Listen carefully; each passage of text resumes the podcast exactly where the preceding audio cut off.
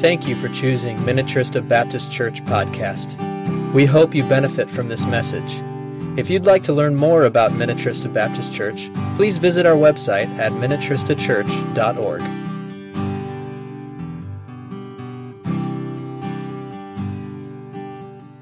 So we are studying the book of Mark together, and I invite you to take your Bible and turn to Mark chapter 10.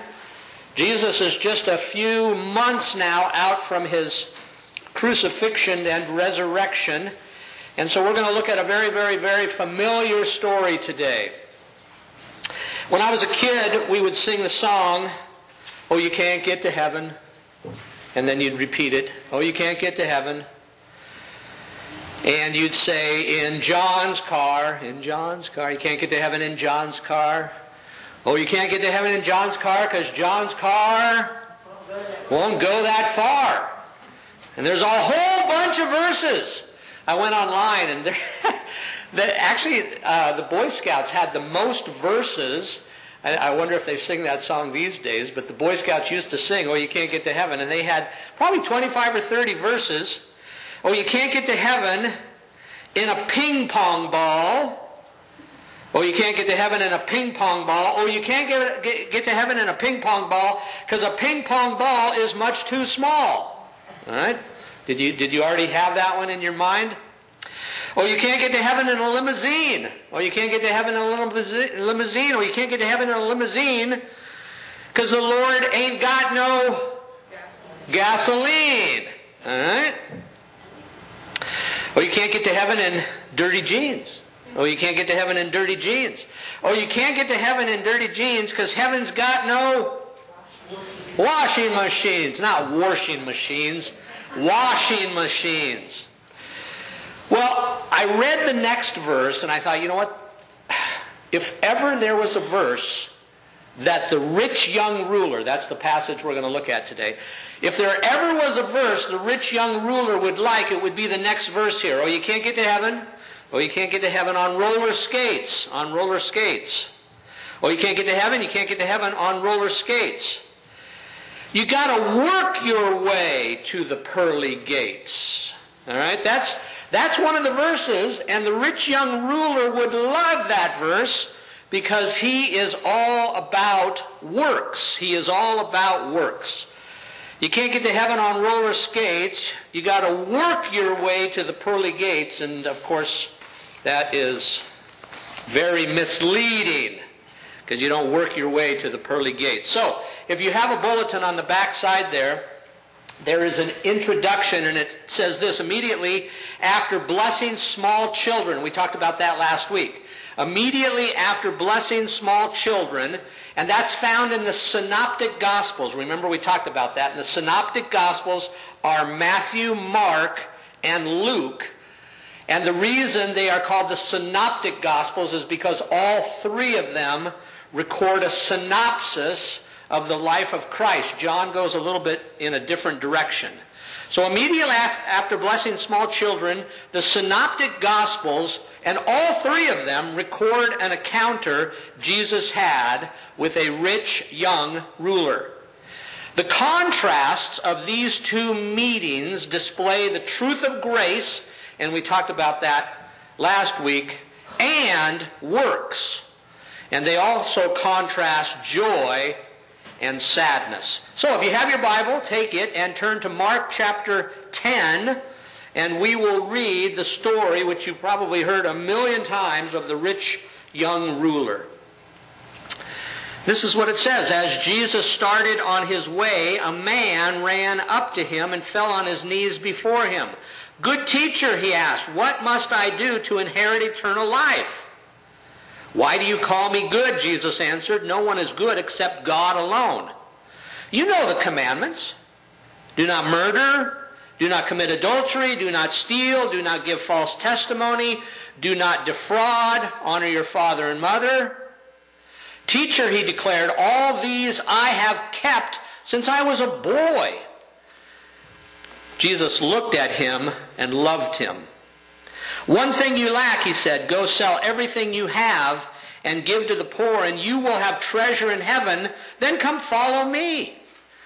At this, the man's face fell, he went away sad because he had great wealth. Jesus looked around and said to his disciples, How hard it is for the rich to enter the kingdom of God. The disciples were amazed at his words, but Jesus again said, Children, how hard it is to enter the kingdom of God. It is easier for a camel to go through the eye of a needle than for a rich man to enter the kingdom of God. The disciples were even more amazed and said to each other, Who then can be saved? And Jesus looked at them and said, With man this is impossible, but not with God. All things are possible with God. Peter said to him, We have left everything to follow you. And Jesus replied, I tell you the truth, no one who has left home, or brothers, or sisters, or mother, or father, or children, or fields for me in the gospel, will fail to receive a hundred times as much in this present age homes, brothers, sisters, mothers, children, and fields, and with them persecutions, and into the age to come eternal life. But many who are first will be last, and the last first. So that is the reading of God's Word. And just to remind you, Jesus teaches that, and in your notes there, that grace from last week is not earned or deserved. Jesus showed that by welcoming children into his kingdom, that grace was not earned or deserved, because a child cannot earn or deserve anything, but yet God welcomes them into his kingdom. That uh, kingdom citizenship is offered to both children and to those who are childlike, becoming citizens of heaven on no account of their own. So the children and those who are childlike become citizens of heaven from last week on no account of their own. And that presenting the gospel message to children is vital. We talked about how important that is as a church that we continue to share the good news with the children that God has provided for us to partner with. And if you remember Charles Spurgeon a few weeks, eh, maybe now a few months ago, we talked about uh, Charles Spurgeon and how when he was asked if anyone got saved at the the uh, re- revival that he had the night before, he said yes. He said uh, two and a half people got saved. And they said, What do you mean, two and a half people? And he said, Well, two kids got saved and one adult. And the two kids, basically what he was saying was the two kids have their whole life in front of them. That adult only has half a life. And so presenting the gospel message to children is vitally important. Now, for today, Jesus also teaches, and Jesus is again in his teaching mode. He has been doing miracles, miracles, miracles, and a little bit of teaching. Now he's doing few miracles and lots of teaching because in his teaching mode, he needs to get the disciples ready because in just probably a year's time, they're going to be on their own. And so Jesus is doing a lot of teaching here. And if you look at your Bible, there's a lot of, I got a red letter Bible. So there's a, a, lot of red letters in my Bible in the next few chapters because Jesus is doing a lot of speaking. And so if we look at our text here, it says then, uh, after Jesus started on his way, all right, he was with, uh, with the children and he's starting on his way. And it says, a man ran up to him and fell on his knees before him. So Jesus begins to leave that area. And again, in Luke chapter 18, which is a parallel story, Luke chapter 18, verse 18, uh, Luke says a certain ruler. So in our, our passage, it just says a man. So Luke calls him a ruler, and probably he is a ruler of the synagogue. Matthew says that he's young in the parallel account, and all of them, Matthew, Mark, and Luke, all of them say that he's got money. That's why he is called the rich young ruler. And it says that this man ran to Jesus and knelt down before him. And if you remember us teaching on the prodigal son, running, especially if you are at least an elderly person or a very respected person, you didn't do a lot of running in those days. But this man, being young, ran up to Jesus and he knelt down before him. This respected, looks like humble, probably very moral man asked Jesus how to inherit eternal life. I mean, that's his question. It says he ran and fell on his knees and said to Jesus, Good teacher, he asked, What must I do to inherit eternal life? This is what you would call a seeker. He's, he's, he's trying to figure it out. And maybe you have friends that are also seekers. They're trying to figure out this whole Christianity thing. I know that there's people in our church that are seekers. They're not yet Christ followers, but they are seeking. And it's interesting. Jesus, I mean, if somebody were to come up to me and say, How can I receive eternal life? I'd share the gospel message with them. And Jesus doesn't do that. He doesn't say, Well, you know John 3.16. You know. For God so loved the world that he gave his one and only Son, and whoever believes in him should not perish but have everlasting life. That's how you get everlasting life. You believe on Jesus, his Son. But Jesus, because he knows the heart, of the rich young ruler answers his question with a question. Did you notice that? The good rich young ruler says, What must I do to inherit an eternal life? And then Jesus says, Why do you call me good? He doesn't, he doesn't go into the gospel presentation. He goes right into the heart of the matter. And if you're taking notes, the first point is this goodness cannot be achieved. Goodness cannot be achieved. The rich young ruler, and most people don't understand the word good, do they? Most people do not understand the word, the word good. Most everybody believes they are good. If we went and I pointed to each of you and said, Are you good? Most of you would say, Yes. I'm good. Yes, I'm good. I think I'm pretty good. Most everybody believes they are good and that their goodness is achieved, what? Through their good works. Yesterday somebody called me and wanted to know if I could help them move some furniture and so uh, we did that, my dad and I, and we took the furniture out to her house and we uh, loaded, loaded it and took it down her steps and afterwards we thought we did a good deed. We're good. We're good. We helped somebody out. We're good. And the rich young ruler says to Jesus, good teacher, because he believes that Jesus is good. Jesus does good things. He's healed all kinds of people, and Jesus teaches good things. And so the rich young ruler called him good. But Jesus says, no one is good except God alone. And so what he's saying is you don't measure goodness by anybody but God. You, you, don't measure goodness by anybody but God. And goodness is not relative. You know, compared to Ron, I'm really good. Okay? Yeah. Ron is shaking his head. What? All right. But, but that's not how you measure goodness. You don't measure goodness. It's not relative. You don't measure it by somebody else. Charles Manson is really, really bad. But I'm, in comparison, really, really good. But you don't measure goodness by comparing yourself to someone else. What Jesus is saying is that God is good. It's absolute. That's the authority on goodness. And it's God. Nobody else can even come close. And the Bible says this in a million different places. For all have sinned and fallen short of God's goodness. For all have sinned. Take your Bible and turn to Romans chapter 3. We've used this passage before, but I encourage you today if you get some free time to reread Romans chapter 3, there's a lot of good stuff in there, and we're going to be looking at it quite a bit this morning. Romans chapter 3, verse 23 is the one that I just mentioned to you. For all have sinned and fall short of the glory of God, for all have sinned. If you look up at verse 10, it says, As it is written, there is no one righteous, not even one. There is no one who understands, no one who seeks God.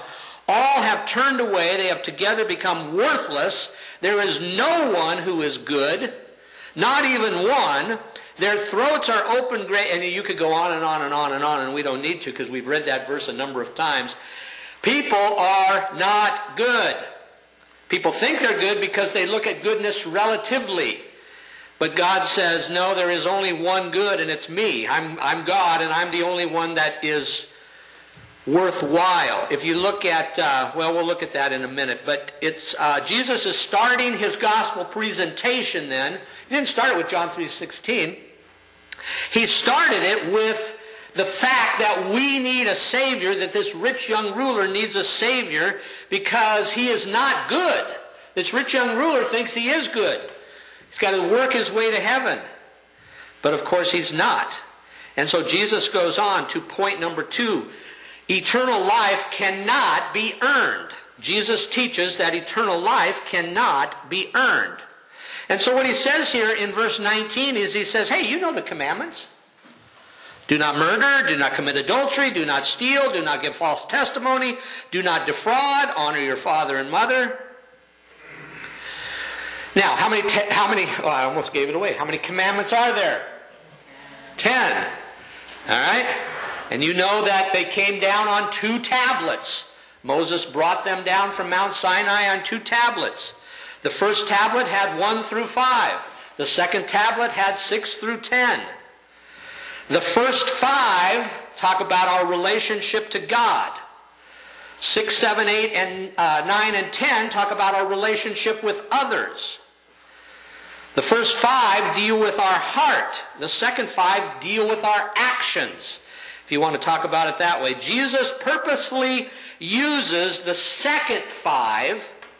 If you look at those, those are mostly the second five, because this man believes his obedience and his goodness is what gets him to heaven. And we would call that works. It's not grace, it's works. This man believes that his goodness, because he says this in verse 20, teacher, he declared, all these I have kept since I was a boy. I've done all these things. I've been good. All these things I've done. The problem is, he knows and obeys these on the surface, on the surface, while not really understanding the depth of the Ten Commandments. And Jesus explains the depth of the Ten Commandments in Matthew chapter 5, doesn't he? Remember Sermon on the Mount? Jesus says, You've heard it said, love your neighbor, do not murder. But I tell you, if you even think an angry way against your neighbor, you are committing murder. So the rich young ruler says, Hey, I followed the, the commandment, do not murder. I've, I've followed it. But Jesus says, That's the surface. That's the surface. What I want to do is I want to get down to the nitty gritty with you. And so, you know, if you have thought of a woman in a sexual way, then you've committed adultery. That's what the Bible says. And so Jesus gets a little bit deeper with his thought here. And the idea is the rich young ruler believes he has kept these from youth. I've done all these things. I'm good. I'm good. But of course, on the surface, yeah, maybe he had, but certainly not the depth of the law. And I guess what the rich young ruler did not know was that the law was given to show what sinners we truly are. The law was given to show what sinners we truly are. There's probably not a day that goes by where we don't break one of the Ten Commandments. And so that law was given to show what sinners we are. Romans 7 talks about that. But then if you look at Romans chapter 3 again, told you we are going to look there a few times. Romans chapter 3 and verse 20, this is what it says. Therefore, no one will be declared righteous in his sight by observing the law. Rather, through the law, we become conscious of sin. And that's what it's saying here. The law was given to show that we are sinners and that we cannot, in our goodness, get to heaven. And so what Jesus is saying here is even this man's supposed good deeds are not enough to get him to heaven. So then Jesus now gets to the heart of this man's sin, which brings us to the next point. Earthly riches are temporary. Earthly riches are temporary. So he says in verse 20, Teacher, he declared, all of these I have kept since I was a boy. Verse 21, Jesus looked at him and loved him. I love that verse. It's a great verse. Jesus looked at him and loved him. Romans 5 8, God declared his love for us in this. While we were yet sinners, Christ died for us. Jesus looked at him and loved him.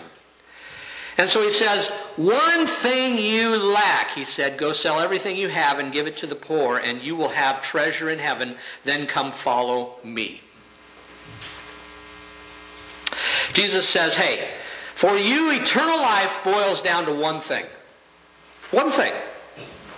One thing. Eternal life for you boils down to one thing. You get saved when you embrace and follow Jesus and you remove all your idols. We talked about this a few weeks ago. Deny yourself, take up your cross, and follow Jesus. And then the next point, real hope is not found in our possessions. Real hope is not found in our possessions. The man lost hope and left sad because that hope was found in his temporal possessions. And he realized that they were worthless, but he just couldn't get rid of them, could he? He just couldn't get rid of them. In a way, Jesus blew the wheels off of his roller skates, if you will. You Got to work your way to heaven on your roller skates. Jesus blew the wheels off of his roller skates by saying goodness cannot be achieved, eternal life cannot be earned, earthly riches are temporary, and there is no hope in your possessions. So instead of the man saying you're right and became becoming a Christ follower, the Bible says he went away sad. And isn't that interesting? Verse 22 At this, the man's face fell. He went away sad because he had great wealth. He gave away his eternal life for his wealth. And I read this this past week. Think about it. Money makes it difficult to die. Money makes it difficult to die. Well, in this, the disciples are amazed and a little bit confused. Jesus says, uh, Hey, look, it's hard for the rich to enter the kingdom of God because it's hard to give that up. And the disciples, verse 24, say they were amazed at his words, but Jesus said again, Children, how hard it is to enter the kingdom of God. It is easier for a camel to go through the eye of a needle than for a rich man to enter the kingdom of God. And then 26, the disciples were even more amazed and probably more confused, and so they said to each other, Wow, if this guy can't get saved, who can? Who can get saved? And so the concept here is that our next point, eternal hope, is found in following Jesus. Eternal hope is found in following Jesus. Well, who can get saved? Well, it's not earned or deserved. It's not for rich or for poor. Our goodness or our righteousness comes from Jesus. Back to Romans chapter 3 and verse 21. But now a righteousness, okay, so verse 20 we just read, therefore no one will be declared righteous in his sight by observing the law. Rather, through the law we become conscious of sin. But then verse 21. But now a righteousness from God apart from the law has been made known to which the law and the prophets testify. This righteousness from God comes through faith in Jesus Christ to all who believe. The truth of the gospel is that Jesus took the penalty of your sin, and the penalty was death, and with his resurrection paid for your sins and gives you his goodness then. It's called justific- justification. That's the biblical word, word. Gives you his goodness which is accredited to you, so the door of heaven opens. Let me read that again because it's important. The truth of the gospel is that Jesus took the penalty of your sin, which was death, He died and with his resurrection pays for your sins and gives you his goodness, which is accredited to you so the door of heaven can open. And so you say, well, God's the only one that's good. No, as a believer now, I'm good. And the reason I'm good is because Jesus gave his goodness to me when he died on the cross. And that's how I can get into heaven now. And so the last point is the disciples are saying, wow, how is this even possible? Well, with God, all things are possible. That's what it said in verse 27. So the disciples said, hey man, who can get saved? It's impossible. And Jesus looked at them and said, With man this is impossible, but with God all things are possible.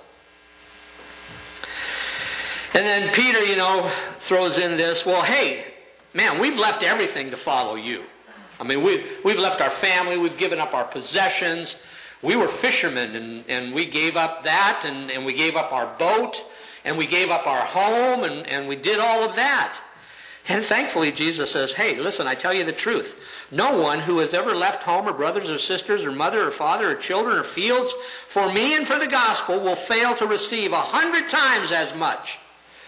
So, you're also going to get some persecution on that, so you got to be prepared for that. But you know what? If you've left a lot to follow Jesus, if if you were like the rich young ruler and gave everything you had to the poor and followed Jesus, you'd, you'd receive a hundred times more.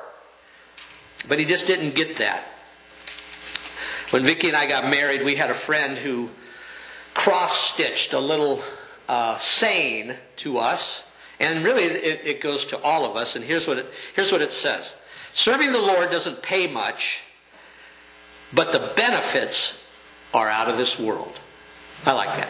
Serving the Lord doesn't pay much. And you know what? Those of you that serve in the church, you know, sometimes I, I tell these people, you know, that Ron, uh, Gary, these people that, that work hard, piano, Laura at the sound, you know, all these people, Bob when he was helping with the building next door. I, I, I say to these people, you know what? You guys are working so hard. We are going to double your salary. We are going to double your salary. The only problem is you can't double zero. when you double zero, it's still zero. All right? Serving the Lord doesn't pay much, but the benefits are out of this world. And then at the very bottom of your bulletin, the goodness you can't achieve because it's absolute, it's not relative, the goodness you can't achieve is given to you as a key from Jesus opening the door of heaven. So a long time ago, roller skates used to have a key. Does anybody remember that? Roller skates used to have a key, and the reason you used the key was to make the shoe size bigger or smaller depending on your shoe. Well, I was thinking about that because I wrote that sentence before I found this idea about the roller skates. You can't get to heaven on roller skates. You got to work your way. Well, I thought about that, but guess what? The key. So, so that's the that's the roller skate. So that roller skate key that's used now creates a skate where one size fits all. I kind of like that idea. So one size fits all. All the skates now that you can use to get to heaven. you got to be careful because I've also heard this song, you can't get to heaven on roller skates because you'll roll right past those pearly gates. All right, you don't want to do that. But with Jesus, you won't roll past. Let's, let's say a prayer together. Lord, we thank you for your words. It's, real, uh, it's real easy on paper, of course. It's real easy to read. But I think the deepness of our passage today is actually in obedience and understanding. So, Lord, I pray that you would uh, give us understanding and then be obedient. We pray this in Jesus' name. Amen. Thank you for listening to our podcast. Minnetrista Baptist Church is a community of Christ followers who value preaching and teaching Scripture, biblical obedience, community, prayer, and evangelism. If you'd like to learn more about Minnetrista Baptist Church, please visit our website at minnetristachurch.org and come by for a Sunday morning service. We'd love to meet you.